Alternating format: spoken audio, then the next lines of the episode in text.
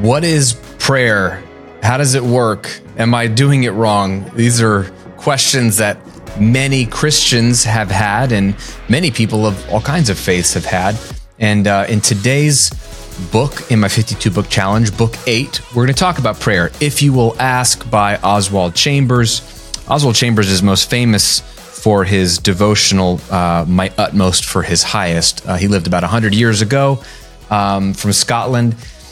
And he's one of those brilliant thinkers, writers, theologians um, in the relative modern era. He died at age 43, which I had no idea. So he had a short life, wrote a lot, and had a lot to say about the life of a Christian. If you're not a Christian, this may not be very helpful to you.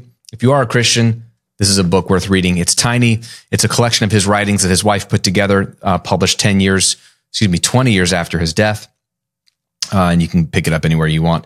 Uh, it used to be called If Ye Will Ask, but if you will ask, we'll do the trick. There's so many amazing nuggets in here because Oswald is just a gifted communicator. If Twitter or X, as it's called now, existed 100 years ago, he would be dominating because he writes in these tweetables, these one liners that just mess with you. Um, a couple I just want to share with you because I'm still still chewing on this. We must never make the blunder of trying to forecast the way God is going to answer our prayers. He shares a little bit about how God is, is not prescriptive. He doesn't always answer prayers the same way. So if he answered one of your prayers a certain way or spoke to you about something a certain way in the past, that does not mean that's how he's going to do it in the future. And it's a mistake to say, well, God said this in the past, therefore he's always going to say this in the future it can be very confusing. I know from personal experience, even in my business, I felt the Lord tell me uh, over a year ago, uh, hire, hire, scale up, hire a bunch of people. Or at least that's what I felt he was saying. So I hired a bunch of people. And then towards the end of the year, he's like, now it's time to let them go and move in a different direction, which seemed confusing, but I've walked with him long enough to know don't question what he says. He knows better than I do. Um, but this is one of the things that really got me.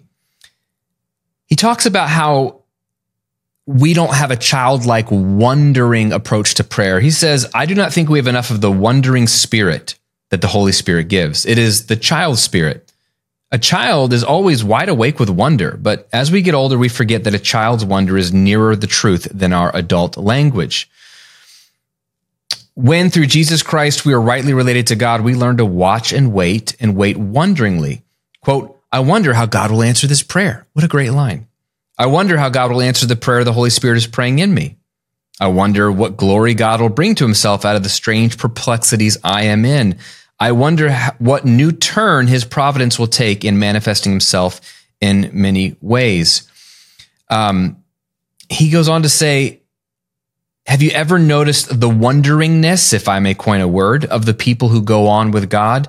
They never seem to be over anxious or over concerned, and they always seem to be getting younger.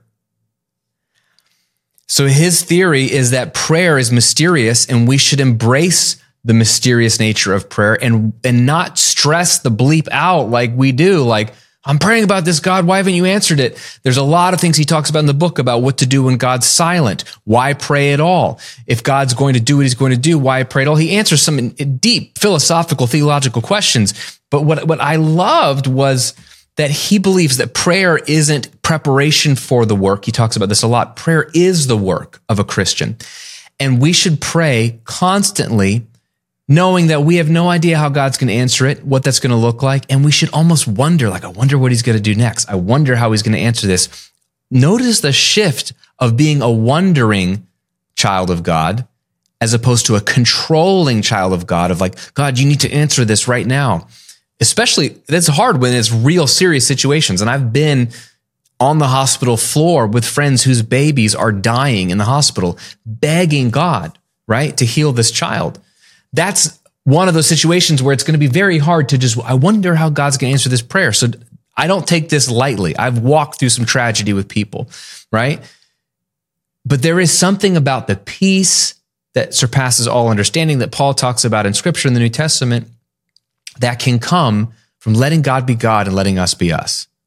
So pray, pray, pray, and pray with a wondering, I wonder what God will do next attitude. And we might have that peace that calm, that lack of anxiety, and even seem to get younger, which I, it made me laugh. So there you go.